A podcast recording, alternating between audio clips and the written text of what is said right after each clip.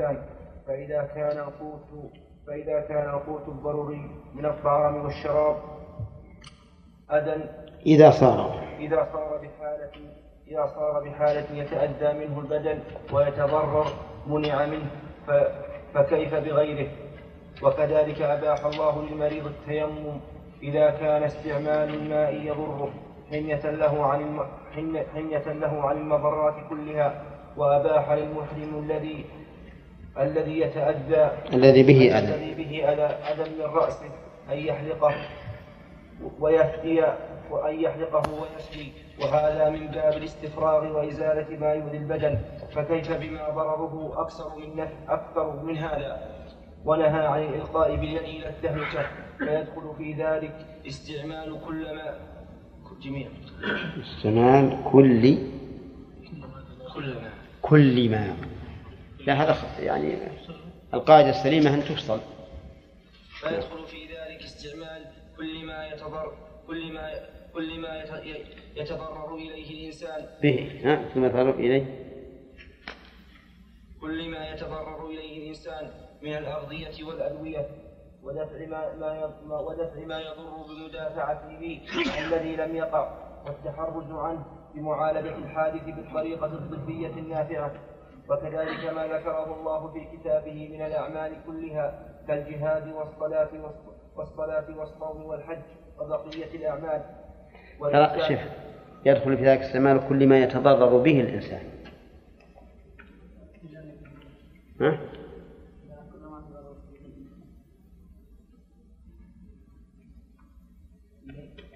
لا به.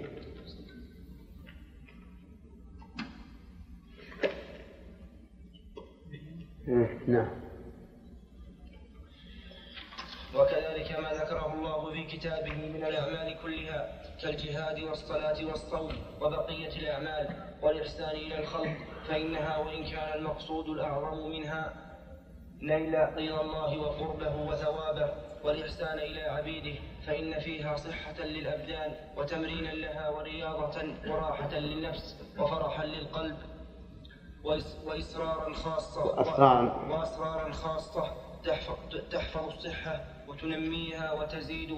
تزيل وتزيل عنها المؤذيات. وبالجملة فإن جميع الشرائع ترجع إلى صلاح القلوب إلى صلاح القلوب والأرواح والأخلاق والأبدان والأموال في الدنيا والآخرة والله أعلم. هذه أيضا قاعدة نافعة خلاصتها. أن أن القرآن أرشد إلى أصول الطب الثلاثة. وهي حفظ ما فعل ما يحفظ الصحة والبدن والحمية عما يضره وإزالة ما يؤذيه يعني بعد وقوعه. وكلها ذكرها الله سبحانه وتعالى في القرآن. كلوا واشربوا في هذا إيش؟ لا. هذا استعمال ما يحفظ الصحة. ولا تسرفوا هذا الحمية عما يضر. أما رفع ما ما كان ضارا فذكر المؤلف رحمه, رحمه الله له فدية الأذى. من كان منكم مريضا أو به أذى من رأسه يعني فليحلقه ففي هذا إزالة المؤذي. وإذا تم للبدن حفظ الصحة وحمايته مما يضره أو يؤذيه ورفع ما ما أضر به وأذاه تم صحته. القاعدة الحادية والأربعون. يرشد الله عباده في كتابه من جهة العمل. لا قصر لا لا قصر نظرهم إلى الحالة إلى إلى.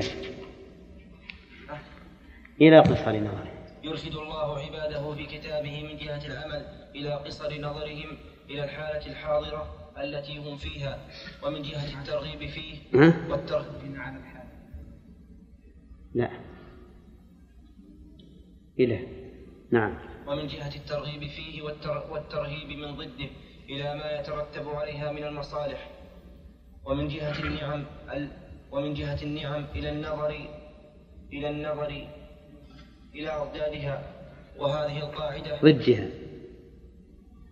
إلى النظر إلى ضدها وهذه القاعدة الجليلة دل عليها القرآن في آيات عديدة وهي من أعظم ما يدل على حكمة الله ومن أعظم ما ما ما يرقي العاملين إلى خير دين إلى خير ديني ودنيوي. فإن العامل إذا كان مشتغلا بعمله الذي يعود الذي هو الذي هو. وظيفة وقته فإن فإن قصر فكره فإن فإن قصر أصل فإن قصر قصر الله. فإن قصر فكره. فإن قصر فكره. فكره. فإن قصر فكره. وظاهر وظاهره وباطنه عليه. نجح وتم بحسب حاله. وإن نظر وتشوقت نفسه إلى تشوفت. تشوفت. وإن نظر وتشوفت نفسه إلى أعمال أخرى. لم يحن وقتها بعد لم يحن وقتها بعد. بعد فت بعد, بعد فترت فترت عزيمته وانحلت نعمته وصار نظره إلى الأعمال الأخرى. وانحلت همته. وانحلت همته وصار نظره إلى الأعمال الأخرى. ينقص من إتقان ينقص من إتقان عمله الحاضر. وجمع وجمع الهمة عليه. ثم إذا جاءت وظيفة العمل الآخر جاءه وقد ضعفت ضعفت ضعفت همته وقل نشاطه وربما كان الثاني متوقفا على الأول في حصوله أو تكميله. فيفوت فيفوت الأول والثاني فيفوت الأول والثاني بخلاف بخلاف من جمع قلب قلبه وقالبه. وصار أكبر نعمة وصار أكبر نعمة القيام همه. وصار وصار أكبر همه القيام بعمله أكبر همه القيام وصار أكبر همه القيام بعمله الذي هو وظيفة وقته فإنه إذا جاء العمل إذا جاء العمل الثاني فإذا هو قد استعد له بقوة ونشاط وتلقاه بشوق وصار قيامه بالأول معونة على قيامه بالثاني. ومن هذا قوله تعالى مصرحا.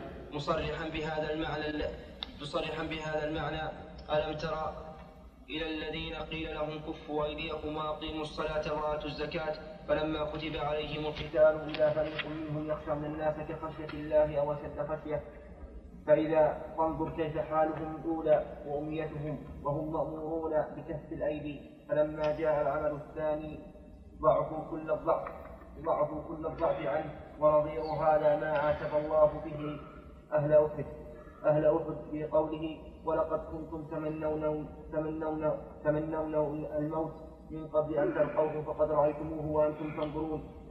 وقد كشف هذا وقد كشف هذا المعنى كل الكشف. قوله تعالى ولو أنا كتبنا عليهم أن اقتلوا أنفسكم أو خذوا من دياركم ما فعلوه إلا قليل منهم ولو أنهم فعلوا ما يوعظون به لكان خيرا لهم وأشد تثبيتا لأن فيه تحويلا للعمل. تكميل. تكميلا.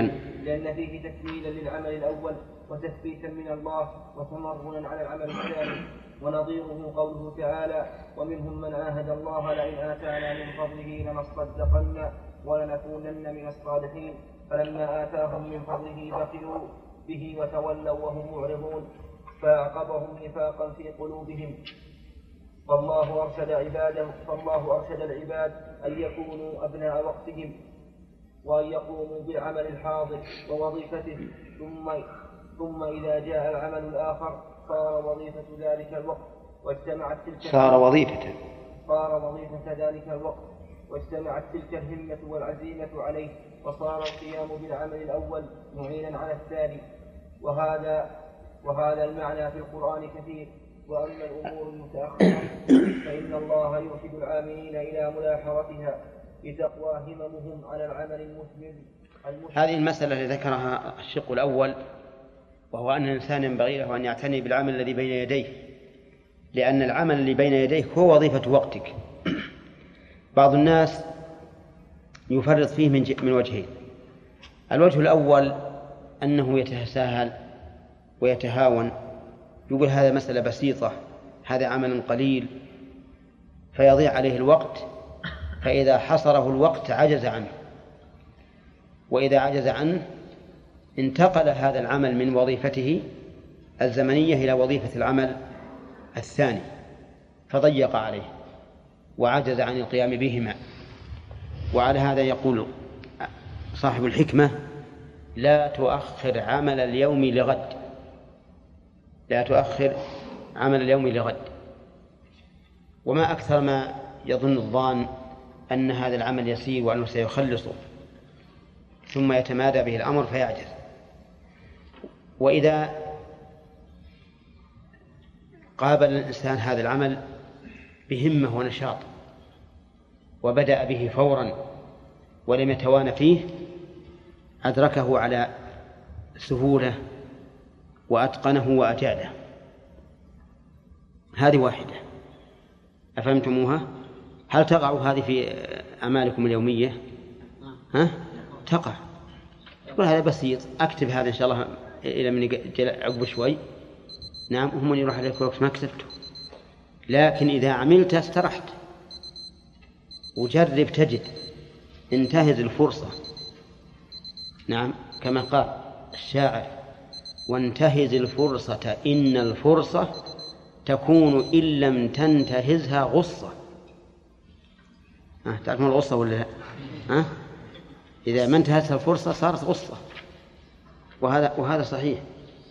انتهز الفرصة لا تؤخر.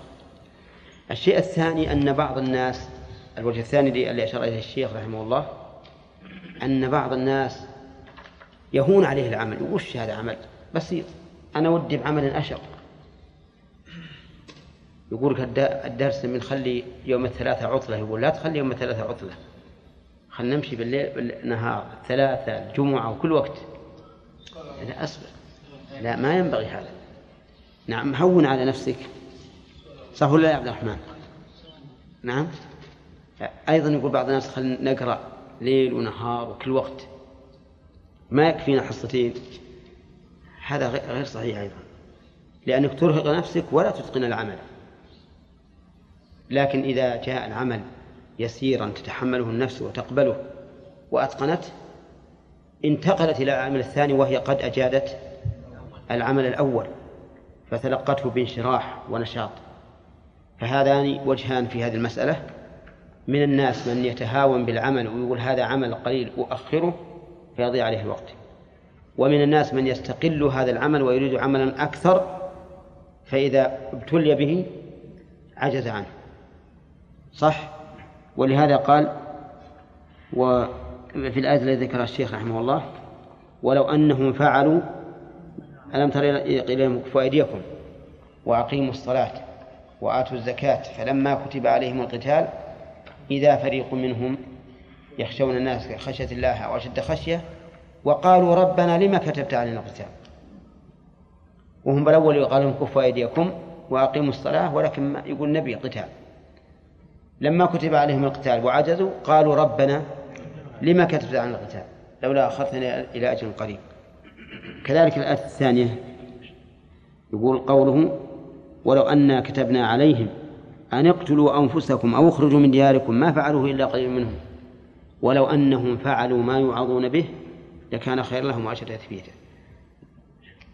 انظر إلى عبد الله بن عمرو بن العاص حينما قال والله لأقومن الليل ما عشت ولا أصومن النهار ما عشت. فدعاه الرسول صلى الله عليه وسلم. وبين له هل هو الذي قال كذا؟ قال نعم. بدأ النبي عليه الصلاة والسلام يحاططه وينازله حتى وصل إلى أن يصوم يوما ويدع يوما. ماذا كانت حال عبد الله في آخر عمره؟ شق عليه ذلك. فكان يصوم خمسة عشر يوما سردا ويفطر خمسة عشر يوما. وقال ليتني قبلت رخصة النبي صلى الله عليه وسلم.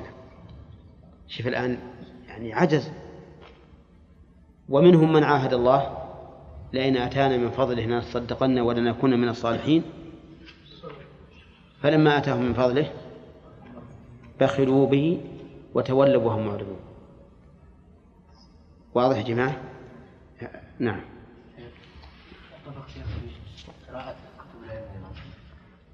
إي نعم. وكذلك قالت كتب العلم. يقولون أن الشيخ عبد الله بابطين رحمه الله عبد الله بابطين بن عبد الرحمن كان يلقب مفتي الديار النجدية وكان عالما جيدا في الفقه. يقول إنني ما قرأت إلا الروض المربع في شرح زاد المستقبل. تعرفونه الرد المرفع مختصر.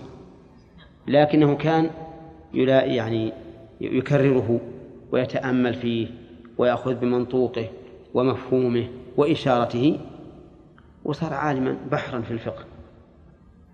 إما واحد بيقعد ينقز من من غصن إلى غصن من من هالكتب يا اما طالع بهذا يا اما طالع بهذا يروح عليه الوقت. أحيانا يجي الإنسان يريد أن يطالع مسألة حكم مسألة براجع مراجعة. إذا فتح كتاب هالبحر ولا هالسمك أمامه. هو كان يريد, حوت معين. لما فتح الكتاب ولا الأسماك تتزارق أمامه صار ياخذ هذه وياخذ هذه وياخذ هذه. يروح عليها الوقت ولا لا؟ يروح عليها الوقت. ويضيع عليها الوقت. هم من يأتي مثل الأذان وهو ما ما راجع المسألة اللي هو يبي.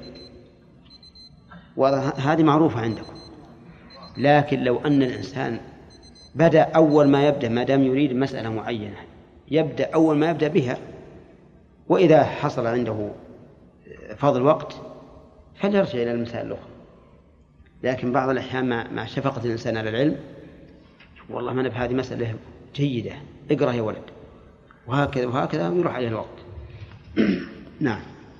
ثم شيء آخر أيضا شيء آخر أحيانا تمر عليه مسألة نادرة الوجود. نادرة الوجود. ولو طلبها في محلها ما وجدها. ثم ذاك الساعة يقول خلاص حفظت هذه ما نبنى أبد ولا يقيدها. ثم ما يوفي إلا أيام قليلة فينساها ويحاول أن يجدها فلا يجدها. وهذه مسألة أيضا ينبغي لطالب العلم أنه يلاحظها. إذا مرت عليك مسألة مهمة إما قاعدة ما تكاد تلقاها في الكتب ولا ولا مسألة ما ما تكاد تلقاها في الكتب فاحفظها. لا تقول والله الآن استقرت في ذهني ولا بناسية. نعم. أو بعض الناس يعقد غثرة السيدة يقول عشان ما ينسى لأنه يخلع على الغثرة مثلا. لكن قيدها عندك. قيدها عندك حتى لا تنسى أبدا. ولن تنسى. إذا قيدتها إن شاء الله ترجع لها. اكتبها هنا نعم. خل عندك دفتر؟ يقولون لا الكتابة أحسن. يقولون إن ابن القيم رحمه الله له كتاب اسمه بدائع الفوائد. هذا ما ألف تأليف منسق. كان كل ما طرأ على ذهنه مسألة كتبه. وابن الجوزي له كتاب اسمه صيد الخاطر. صيد الخاطر. كل ما جاء في هذا الشيء قيده. نعم. هذه أيضا ينبغي للإنسان أنه يلاحظها يحط عنده كتاب يعني دفتر كل هالمسائل النادرة نادرة الوجود اللي ما اللي إذا طلبها الإنسان تعب ما وجدها يقيدها. ولا يقول خلاص الآن أدركتها ترى هي بينسى. هنا نكمل نكمل هذه.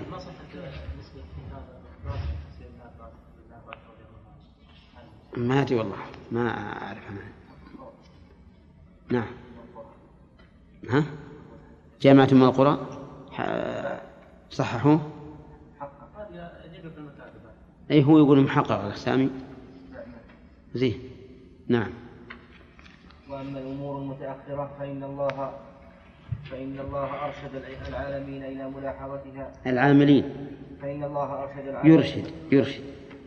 فإن الله يرشد العاملين إلى ملاحظتها لتقوى هممهم على العمل المثمر المثمر للمصالح والخيرات وهذا كالترغيب المتنوع من الله على أعمال الخير والترهيب من أفعال الشر بذكر عقوباتها وثمراتها الذميمة. فأعرف الفرق بين النظر العمل المثمر والمثمر المثمر. تعرف الفرق بين النظر إلى العمل الآخر الذي لم يجيء وق... الذي لم. الذي لم يجئ وقته وبين النظر إلى ثواب العمل الحاضر الذي كلما فترت فترت فترت.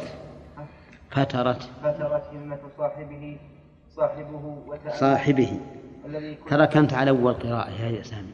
كلما فترت همة صاحبه وتأمل ما يترتب عليه من من الخيرات. من الخيرات استجد استجد نشاطه وقوى عليه وهانت عليه مشقته قوي وقوي عليه.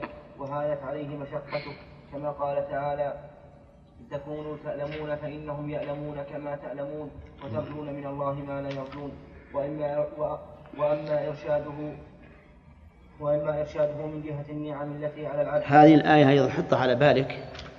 كل عدو لك إذا كنت تعاني منه فإنه يعاني منك مثل ما تعاني منه سواء كان ذلك عدوا بالسلاح أو بالأفكار أو بكل شيء. لكن الفرق بالنسبة للمسلمين وأعدائهم ها؟ وترجون من الله ما لا يرجون. هذا يخفف عنا كثير. أولا إذا كانوا يعلمون كما نعلم فهذا من باب التأسي والتسلي. والثاني إذا كان نرجو من الله ما لا يرجون فهذا من باب الترقي. نحن أرقى منهم. أي نعم. مثل ما قالوا لأبي سفيان لا سواء ها؟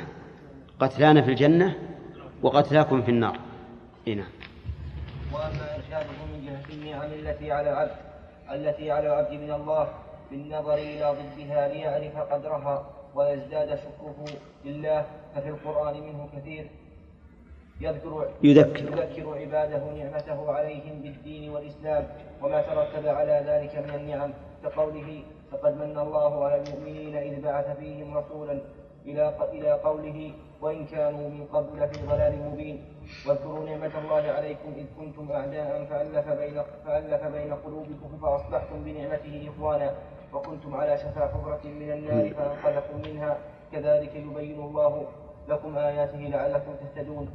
أي للزيادة أي أي إلى الزيادة. أي إلى الزيادة. أي إلى الزيادة لشكر نعم الله. وقوله واذكروا إذ أنتم قليل مستضعفون في الأرض تخافون أن يتخطفكم الناس فآواكم وأيدكم بنصره ورزقكم من الطيبات لعلكم تشكرون. وتدله وتدله كل وقوله؟ وقوله قل أرأيتم. قل أرأيتم. إن جعل الله عليكم قل ليلا. أرأيتم إن جعل الله عليكم الليل سرمدا إلى يوم القيامة إلى آخر الآيات حيث يذكرهم أن ينظروا إلى ضد ما هم عليه أيضا إلى ضد ما هم فيه من النعم والخير ليعرفوا قدر ما هم ليعرفوا قدر ما هم فيه وهذا الذي أرشد إليه النبي صلى الله عليه وسلم. حيث قال انظروا إلى من هو أسفل منكم ولا تنظروا إلى من هو فوقكم فإنه أجدر فإنه أجدر فإنه أجدر ألا تزدروا نعمة الله عليكم وقوله تعالى فاذكروا آلاء الله لعلكم تفلحون. فاذكروا آلاء الله. فاذكروا آلاء الله لعلكم تفلحون. وقوله ألم يجدك يتيما فآوى ووجدك ضالا فهدى ووجدك عائلا فأغنى إلى آخره. اللهم صل وسلم. بسم الله الرحمن الرحيم. الحمد لله رب العالمين. والصلاة والسلام على نبينا محمد وعلى آله وصحبه أجمعين. قال المؤلف رحمه الله تعالى القاعدة الثانية والأربعون. في أن الله قد ميز في كتابه بين حقه الخاص وحق رسوله الخاص والحق المشترك الحقوق ثلاثة حق لله وحده لا يكون لغيره وهو عبادته وحده لا شريك وهو, له. وهو عبادته. بالجر ولا بالرفع نعم. وهو عبادته وحده لا شريك له في جميع أنواع العبادات وحق لرسوله صلى الله عليه وسلم خاص به خاص وهو وهو التعزير والتوقير والقيام بحقه اللائق والاقتداء به وحق مشترك وهو الإيمان بالله ور- ورسوله وطاعة الله ورسوله ومحبة الله ورسوله.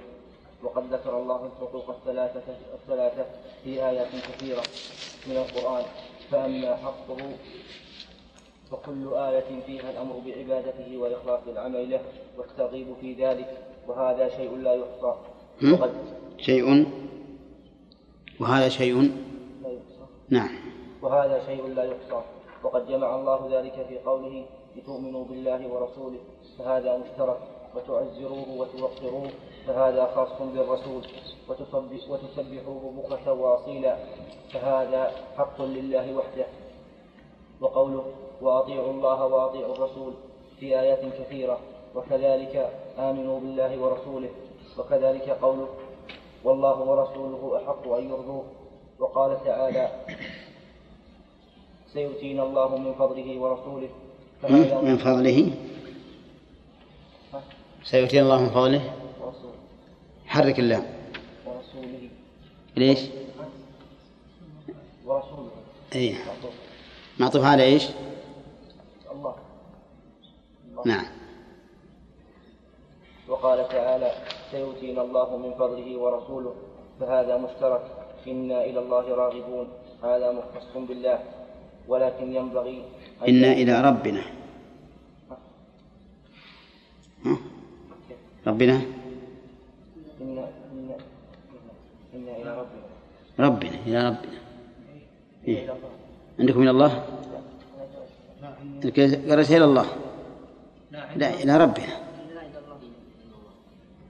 هي فيها في التوبة إلى الله وفي في, في نون. إن إلى ربنا راغبون. ها؟ اللي بالتوبة إنا إلى الله اي واللي في نون إنا إلى ربنا. النسخة اللي عندنا بخط المؤلف إنا إلى ربنا. هي عندك إنا ربنا خلاص. نقرأ. لا خلي ما دام في آية ثانية.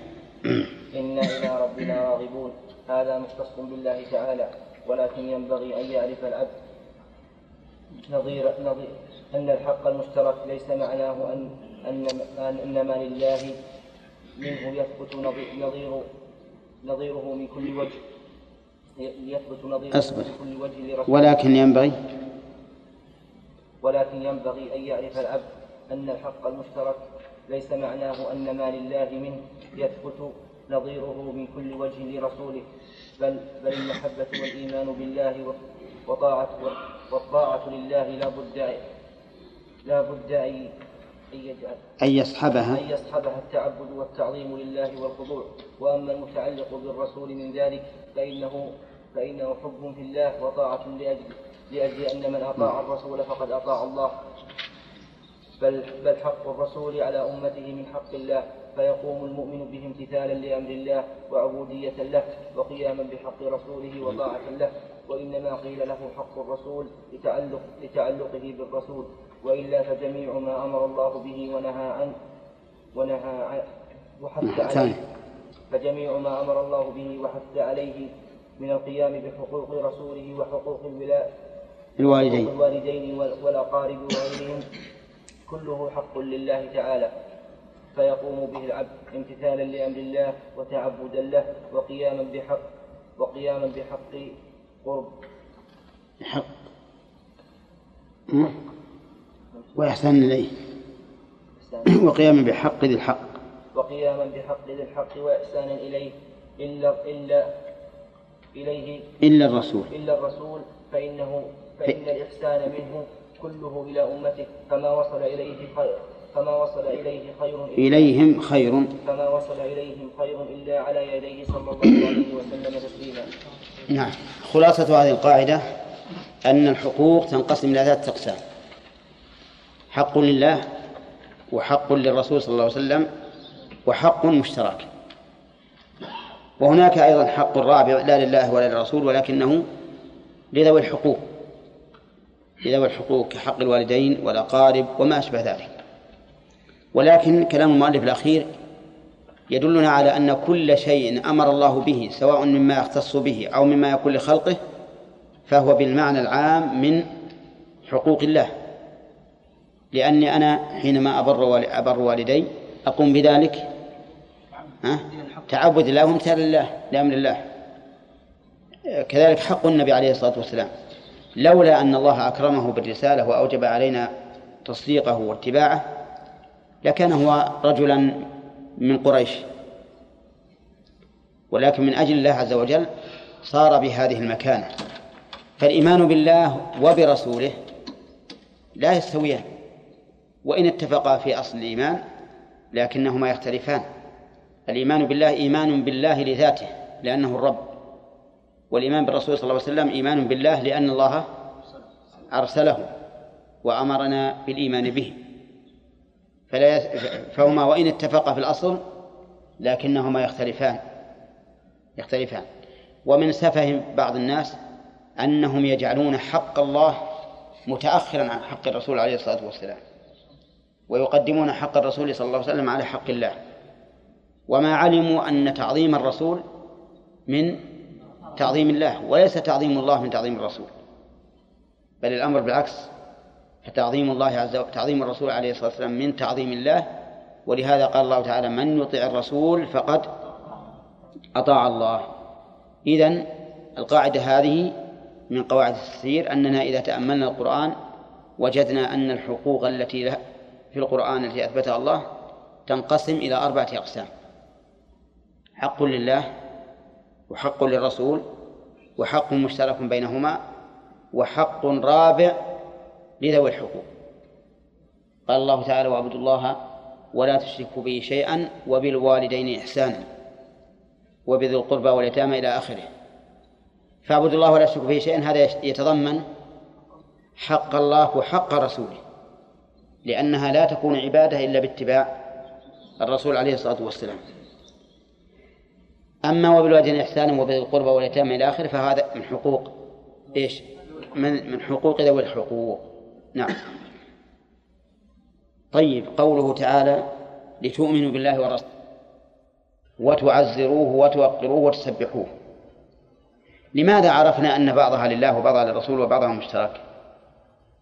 لأن لتؤمنوا بالله ورسوله واضح أنه يجب علينا أن نؤمن بالله ورسوله والاشتراك بينهما ظاهر. وتعزروه وتوقروه. التعزير والنصرة والتوقير والاحترام لمن؟ للرسول عليه الصلاة والسلام. وتسبحوه التسبيح لله. إذ أننا نعلم بالضرورة من الدين أنه لا يصح أن نقول سبحان النبي أبدا. بل نقول سبحان الله. فصار الدلال فصار الدليل على أن هذه الحقوق منها مختص ومنها مشترك. الدليل إما من نفس الآية وإما من أدلة أخرى. نعم. تعزير التوقير ما ما يصح أن يكون مشتركا؟ ما يصح. إذا ما يصح أن أنا أوقر الله بل أعظم الله. نعم. القاعدة الثالثة والأربعون. يأمر الله بالتثبت وعدم العجلة في الأمور التي يخشى من عواقبها ويأمر ويحث على المبادرة على أمور الخير التي يخشى فواتها. وهذه القاعدة في القرآن كثير. قال تعالى في القسم الأول يا أيها الذين آمنوا إذا ضربتم في سبيل الله فتبينوا وفي قراءة فتثبتوا الآية. وقال تعالى يا أيها الذين آمنوا إن جاءكم فاسق بنبأ فتبينوا أن تصيبوا قوما بجهالة وقد عاتب الله المشركين لإذاعة الأخبار التي يخشى من من إذاعتها فقال المتسرعين. وقد عاتب الله وقد عاتب الله المتسرعين إلى إذاعة الأخبار التي يخشى من إذاعتها. فقال تعالى وإذا جاءهم أمر من الأمن أو الخوف أذاعوا به. ولو ردوه إلى الرسول وإلى أولي الأمر منهم لعلمه الذين يستنبطونه منهم الآية. وقال تعالى بل كذبوا بما لم يحيطوا بعلمه. ومن هذا الباب الأمر بالمشاورة الأمر بالمشاورة في الأمر وأخذ الحذر وأخذ الحذر. وأن يقول الإنسان ما لا يعلم وفيها وفي هذا آيات كثيرة. وأما القسم الثاني فقوله سابقوا إلى مغفرة من ربكم وجنة عرضها السماوات والأرض. الآيات فاستبقوا الخيرات. أولئك نعم. ها؟ دقيقة. نشوف الآن الآن. نشوف اللفظ وش ناس. سابقوا إلى مغفرة من ربكم وجنة عرضها كعرض السماء والأرض. هذا لفظ الآية. سابقوا إلى مغفرة من ربكم وجنة عرضها كعرض السماء والأرض. الآية التي ذكر المؤلف ما تستقيم. لأنه قال وعرضها عرضها السماوات والأرض. الآية الثانية وسارعوا إلى مغفرة من ربكم وجنة عرضها السماوات والأرض. إذن يكون الصواب هنا سارعوا. نعم. سارعوا وسارعوا إلى مغفرة. وسارعوا إلى مغفرة. وسارعوا. إي نعم. هذا مبتدأ الآية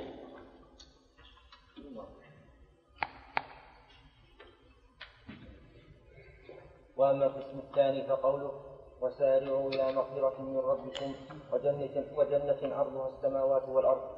الآيات فاستبقوا الخيرات. أولئك يسارعون في الخيرات وهم لها سابقون. والسابقون السابقون أي السابقون في الدنيا إلى الخيرات. هم السابقون في الآخرة إلى الجنات والكرامات والآيات كثيرة في هذا المعنى وهذا الذي أرشد الله عباده إليه هو الكمال أن يكونوا حازمين لا يفوت لا يفوتون فرص الخيرات وأن يكونوا مثبتين متثبتين. وأن يكونوا متثبتين خشية وقوع المكروهات والمضرات ومن أحسن من الله حكما لقوم يوقنون. نعم هذه القاعدة قاعدة مهمة جدا. فالأمور ثلاث أقسام. ما علمت مضرته فالإقدام إليه. إيش؟ لا يجوز. لا يجوز. لا بمسارعة ولا بتأني. ما عمل ما علمت مضرته فالإقدام إليه لا يجوز لا بتأن ولا بسرعة. وما علمت منفعته. نعم. فهنا المبادرة إليه هو الأكمل. وجوبا أو أو تطوعا حسب ما تقتضيه الحال. فالمسارة إليه الأكمل. لكن هنا قد يكون الشيء منفعة في ذاته ولكن يتردد الإنسان بين كون غيره أنفع منه أو هو أنفع من غيره. وحينئذ يجب التثبت والتروي هو خير في ذاته لكن يتردد الإنسان. بين كون غيره أنفع أو هو أنفع فحينئذ يتثبت. لأن الإنسان لا يدري أخير هو أم غير خير لا باعتبار ذاته ولكن باعتبار إيش؟ غيره باعتبار غيره. إذن هذا يدخل في القسم الثاني وهو المشكوك فيه الذي يجب أن نتثبت فيه. فهنا ثلاث أقسام.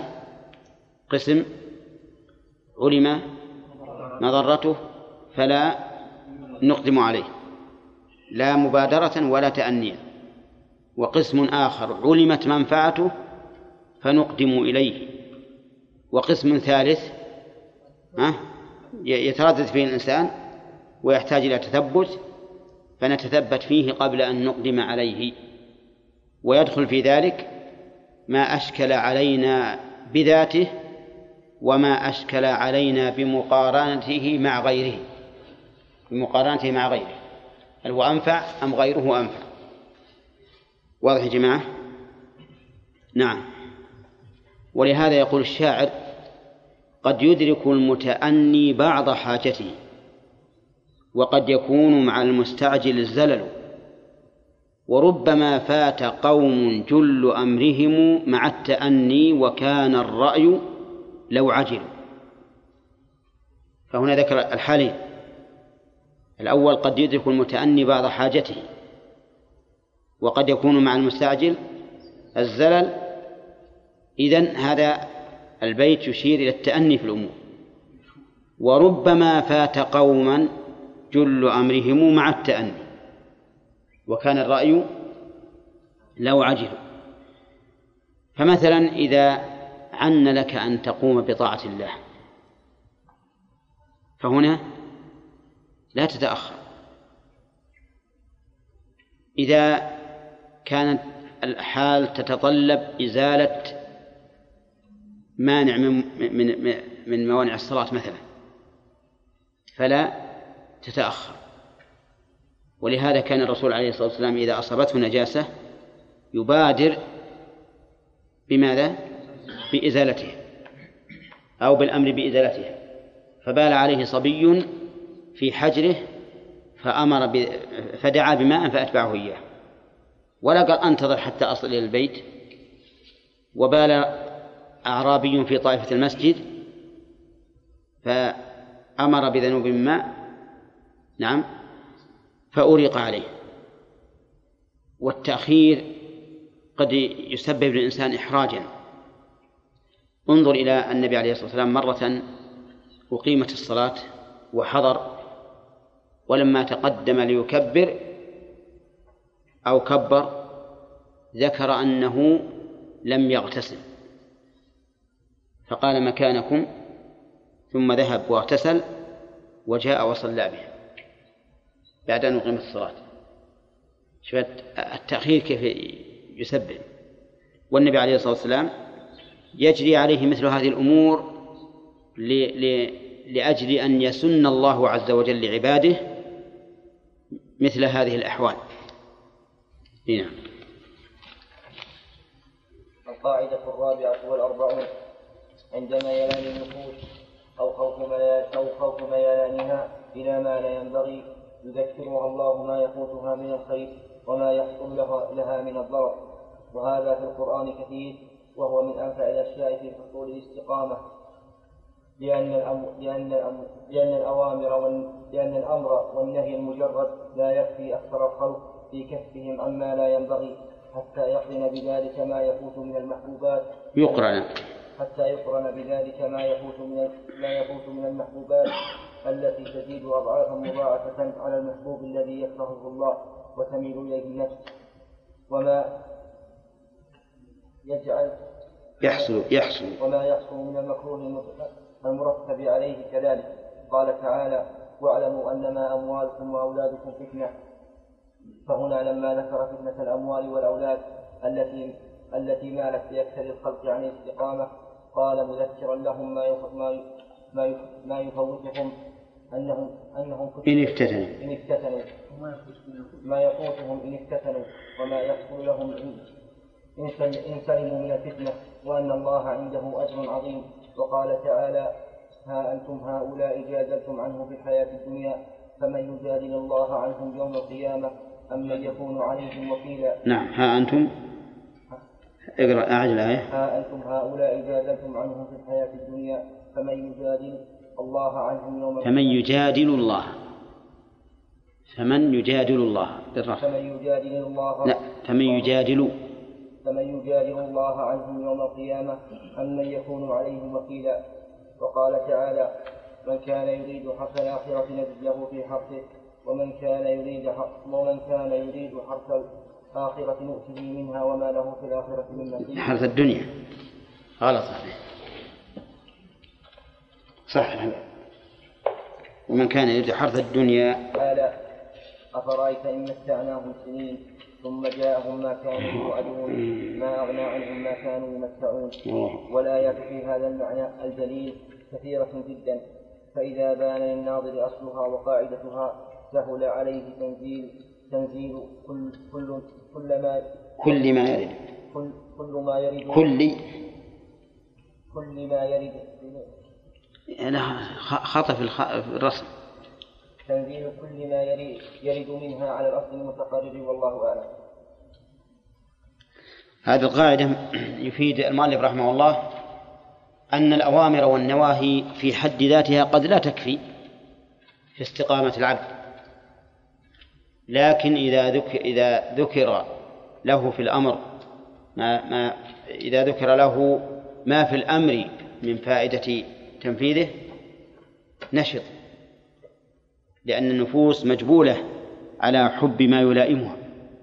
وإذا ذكر له في النهي ما يقتضي العقوبة فإنه يحذر لأن النفوس مجبولة على النفور مما لا يلائمها. وهذا واضح. حتى في أوامرك أنت في ولدك لو قلت لولدك افعل كذا قد يتوانى. لكن إذا أعطيته جائزة أو قلت لك جائزة ها أقدم. فالله عز وجل أحيانا إذا ذكر حالة من الأحوال التي تميل إليها النفوس وربما تنسى ما يجب عليها من حق الله ذكرها. فهنا قال واعلموا أنما أموالكم وأولادكم فتنة. يعني يفتتن بها الإنسان وينشغل بها عن طاعة الله عز وجل. ولما كان هذا سببا لميل الإنسان إلى أمواله وأولاده قال وأن الله عنده أجر عظيم. فلا تقدموا هؤلاء الأولاد والأموال على ما عند الله من الأجر. وكذلك الآيات التي ذكرها المؤلف رحمه الله. ها أنتم هؤلاء جادت عنه في الحياة الدنيا. ولنفرض أنكم نجحتم في ذلك. لكن من يجادل الله عنه يوم القيامة؟ وهذه الآية تنفع في الدنيا وفي الدين أيضا. فنقول لمن جادل بباطل لنفرض أنك لبيانك وفصاحتك غلبت صاحب الحق. ولكن هل تغلب الله يوم القيامة؟ نعم لا. وكذلك أيضا من دافع عن باطل وتوكل عن إنسان في قضية مالية يدافع عنه بباطل فنقول لنفرض أنك نجحت. وخصمت خصمك. لكن من يجادل الله يوم القيامة؟ وهذه آية عظيمة. ينبغي الإنسان أن يتذكرها كلما همت نفسه أن يقوم بمخالفة لله سبحانه وتعالى. وكذلك أيضا الآية الثالثة وهي قوله من كان يريد حرث الآخرة نزيد له في حرثه ومن كان يريد حرث الدنيا نؤته منها. وهذه الآية أيضا نؤته منها مقيدة بآية أخرى وهي قوله من كان يريد العاجلة عجلنا له فيها ما نشاء لمن نريد إذن هل يحصل له كل, كل ما يريد؟ لا بل هو مقرون بمشيئة الله ولهذا نجد ناس يركضون للدنيا ولا ينالون منها شيئا وهم لا يريدون إلا إلا إلا الدنيا ومع ذلك لا ينالون منها شيئا. ولهذا يضرب المثل بفقير النصارى. إذا واحد أفلس في شيء من الأشياء قال والله أنت مثل مثل فقير النصارى. لا حصل الدين ولا دنيا. ومعلوم أن النصارى وغيرهم من الكفار يسعون للدنيا لا للآخرة. ومع ذلك قد يصابون بالفقر المدقع وبالهلاك وبالأمراض وكل شيء. فاكتبون هذه الآية ومن كان يريد حرث الدنيا نؤته منها يقينا ولا لا؟ لو نظرنا إلى الآية هذه نفسها لكانت يقينا لأنها جملة شرطية خبرية والخبر الله لا لا يخلف. لكن هذه الآية مقيدة بقوله من كان يريد من من كان يريد العاجلة عجلنا له فيها ما نشاء لمن نريد؟ ما نشاء. هو ما يشاء هو لمن نريد ثم جعلنا له جهنم يصلح مذموما مدحورا نعم. منها شيخ ما تفيد يعني ما يخالف لكن لا لا, لا شيء نبت نعم. يعني مو بيعطاها كلها. ما يمكن هذا. نعم. القاعدة الخامسة والأربعون. حتى الجاري في كتابه على الصلاح والإصلاح. هذه القاعدة من أهم القواعد فإن القرآن يكاد أن يكون كله داخلا تحت تحتها فإن الله أمر بالصلاح في آيات متعددة يكاد أن يكون عندك ولا يكاد يكون؟ يكاد إيه. أي هنا الصح؟ أن يكون ولا يكون؟ ها؟ الحذف قال الله تعالى وما كادوا يفعلون ولا أن يفعلوا؟ ها؟ أي لكن الأكثر الأفصح عدم الاقتران. نعم. قال ابن مالك وكونه وكونه بعد أن وكونه بدون أن بعد عسى نذر وكاد الأمر فيه عكسا هنا فالأفصح أن يقال يكاد يكون كذا. قال الله تعالى لم يكد ها؟ لم يكد يراه نعم. ها؟ لا لا تشتغل عليه بس هذا للتنبيه. ما دام هو جائز ما نغلطه. نعم. فإن الله أمر بالصلاح في آيات متعددة والإصلاح وأثنى على الصالحين والمصلحين في آيات أخرى. والصلاح أن تكون الأمور كلها مستقيمة معتدلة مقصود بها. مقصودا بها. مقصودا بها. غاياتها غاياتها غاياتها الحميدة. بالرفع. مقصود مقصودا بها غاياتها الحميدة. فأمر الله بالأعمال الصالحة وأثنى على الصالحين لأن أعمال الخير تصلح القلوب والإيمان وتصلح الدين والدنيا والآخرة وضدها فساد هذه فساد هذه الأشياء وكذلك في آيات متعددة فيها الثناء على المصلحين ما أفسد الناس. على المصلحين. صح ما أفسد الناس. ما أفسد الناس. لا لا. لا المصلحين ما أفسد الناس. نعم. في الثناء على المصلحين ما أفسد الناس. والمصلحين والم- والمصلحين بين الناس وال- بين نعم. والمصلحين بين الناس والتصالح فيما والتصالح فيما بين المتنازعين. وأخبر على وجه العموم أن الصلح خير فإصلاح الأمور الفاسدة السعي في إزالة ما تحتوي عليه من الشرور والضرر والضرر العام والخاص ومن ومن ومن العم. من أهم أنواع. ومن, ومن أهم أنواع الإصلاح. السعي في إصلاح أحوال المسلمين في إصلاح دينهم ودنياهم كما قال شعيب إن أريد إلا الإصلاح ما استطعت فكل ساع في مصلحة دينية أو دنيوية للمسلمين فإنه مصلح. والله يهدي يهديه وي- ويرشده ويسدده. وكل ساع بضد ذلك فهو مفسد. والله لا يصلح عمل المفسدين.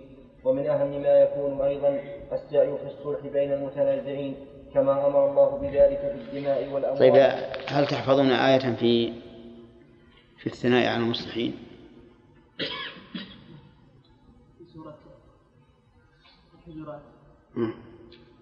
غيره من- من. إلى هذه هذه أمر بالإصلاح. في سورة النساء. وش هي؟ إلا من أمر بصدقة أو معروف أو إصلاح بين الناس. نعم. لا نريد ال- الإصلاح عام. لا.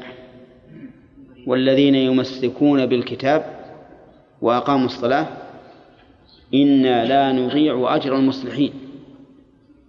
وقال تعالى وما كان ربك ليهلك القرى بظلم وأهلها مصلحون. ففي الآية الأولى بين الله جزاءهم وفي الآية الثانية بين الله تعالى ما ارتفع عنهم من العذاب بسبب إصلاحهم. والذين يمسكون بالكتاب وأقاموا الصلاة إنا لا نضيع أجر المصلحين. والآية الثانية اللي ذكرت وما كان ربك ليهلك القرى بظلم وأهلها مصلحون. انتبه لهذا الشرط. أهلها مصلحون ولم يقل وأهلها صالحون. إذن فالصلاح في الأمة بدون إصلاح لا يضمن ارتفاع الهلاك عنه بل لا بد أن يكونوا مصلحين آمرين بالمعروف ناهين عن المنكر مع صلاح أنفسهم. نعم. أما الإصلاح بين الناس فهو كما قلتم لا خير في كثير من نجواهم إلا من أمر بصدقة أو إصلاح بين الناس. وكذلك قال تعالى فلا جناح عليهما يصلح بينهما صلحا والصلح خير. وقال تعالى وإن طائفتان من المؤمنين اقتتلوا بي... اقتتلوا فأصلحوا بينهما. نعم. ومن أهم ما يكون أيضا السعي في الصلح بين المتنازعين كما أمر الله بذلك في الدماء والأموال والحقوق بين الزوجين والواجب أن يصلح بالعدل ويسلك كل طريق ويسلك. ويسلك كل طريق يتوصل إلى الملائمة بين المتنازعين. هم؟ ويسلك. ويسلك. كل. ها؟ نعم. ويسلك. كل طريق يتوصل إلى يوصل. إلى الملائمة بين المتنازعين. الظاهر مكررة حتى. توصل مكررة مرتين. هم؟ حتى الطريق. حق الطريق. نعم صح. فإن آثار الصلح بركة وخير وصلاح حتى أن الله أمر المسلمين إذا جنح إذا جنح الكفار الحربيون إلى المسالمة والمصالحة أن يوافقوهم على ذلك متوكلين على الله وأمثلة هذه القاعدة. لا تنحصر وحقيقتها السعي في الكمال الممكن حسب القدرة لتحصيل المصالح أو تكميلها أو إزالة المفاسد أو, أو إزالة المفاسد والمضار أو تقلبها. أو تقليل أو تقليلها أو تقليلها الكلية الكلية والجزئية المتعددة والقاصرة والله أعلم. إذا جنح الكفار إلى المسالمة فقد قال الله تعالى وإن جنحوا للسلم فاجنح لها وتوكل على الله وهذا في حال ضعف المسلمين وأما في حال القدرة والقوة فإن الواجب مقاتلة الكفار حتى يعطوا الجزية عن يد وهم صاغرون. أو يسلموا. فإن أسلموا فذاك. وإلا بذلوا الجزية فإن أبوا وجب علينا قتالهم. لا تعصبا لما نحن عليه من الملة ولكن إصلاحا لهم. إصلاحا لهم. لأن غيرهم إذا رآهم قد قتلوا من أجل كفرهم ربما ها ربما يسلم. فيكون في ذلك خير. ونحن إذا قاتلناهم لا نقول لهم ادخلوا في ديننا لأنه ديننا ولكن نقول ادخلوا في ديننا لأنه ديننا ودينكم. وواجب عليكم أن يكون دينكم هذا لأنه دين الله وأنتم عباد الله. فكان هذا الدين واجبا علينا وعليكم لكن أنتم خرجتم منه فنريد أن نردكم إليه. ولهذا قال شعيب وما كان أن نعود فيها ها؟ بعد أن نجانا الله منها. فالإنسان يجب أن يبين لهؤلاء الكفار أننا لا نقاتلهم. يعني تعصبا لدين نحن عليه في مقابل دين هم عليه. لكننا ندخل نقاتلهم ليدخلوا في دين هو لنا ولهم. مفروض علينا وعليهم. لأنه دين الله الذي خلقهم. وأمرنا بقتالهم حتى يدخلوا في دين الله أو يعطوا الجزية عن يد وهم صاغرون. والإنسان الحر لا يرضى لنفسه أن يعطي الجزية عن يد وهم صاغرون فيكون في هذا عذاب عذاب نفسي يوجب لهم في النهاية أن يسلموا. أي نعم. الخلاصة أن هذه هذه القاعدة فيها إشارة إلى فائدة الصلح وإلى فائدة الإصلاح. وأن الإنسان عليه أن يكون صالحا بنفسه ساعيا في إصلاح غيره. هذا واحد. ثانيا عليه أن يصلح بين المسلمين ما استطاع إلى ذلك سبيلا. وهذا خلاف طريق النمام والعياذ بالله الذي يسعى بين الناس بالإفساد والفرقة وربما يخلق أشياء لم يكن لها أصل. ربما يأتي إلى شخص ويقول قال فيك فلان كذا وقال فيك فلان كذا وهو لم يقل لكن ليفرق بينهم. وأشد من ذلك ما يسلكه بعض الناس والعياذ بالله الظلمة الذين هم في الحقيقة من أعداء الإسلام.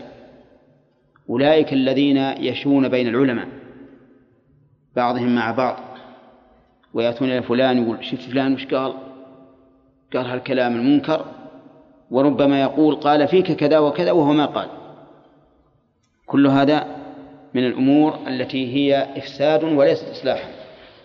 وهؤلاء الذين يشون بين أهل العلم ويوقعون بينهم العداوة والبغضاء والأخذ والرد في أمور يسع يسع المسلمين الخلاف فيها. لأنها أمور اجتهادية مبنية على الاجتهاد هؤلاء في الحقيقة من أعداء المسلمين. هم يظنون أنهم مصلحون وهم مفسدون. لماذا؟ لأن إضعاف جانب حملة الشرع هو إضعاف لجانب الشرع.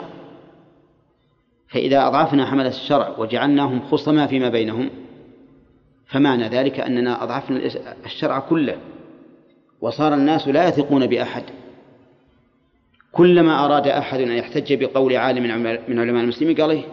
لكن شوف وش قال وشوف وش رد عليه فلان. وشوف وش أحدث وشوف وش رد عليه فلان.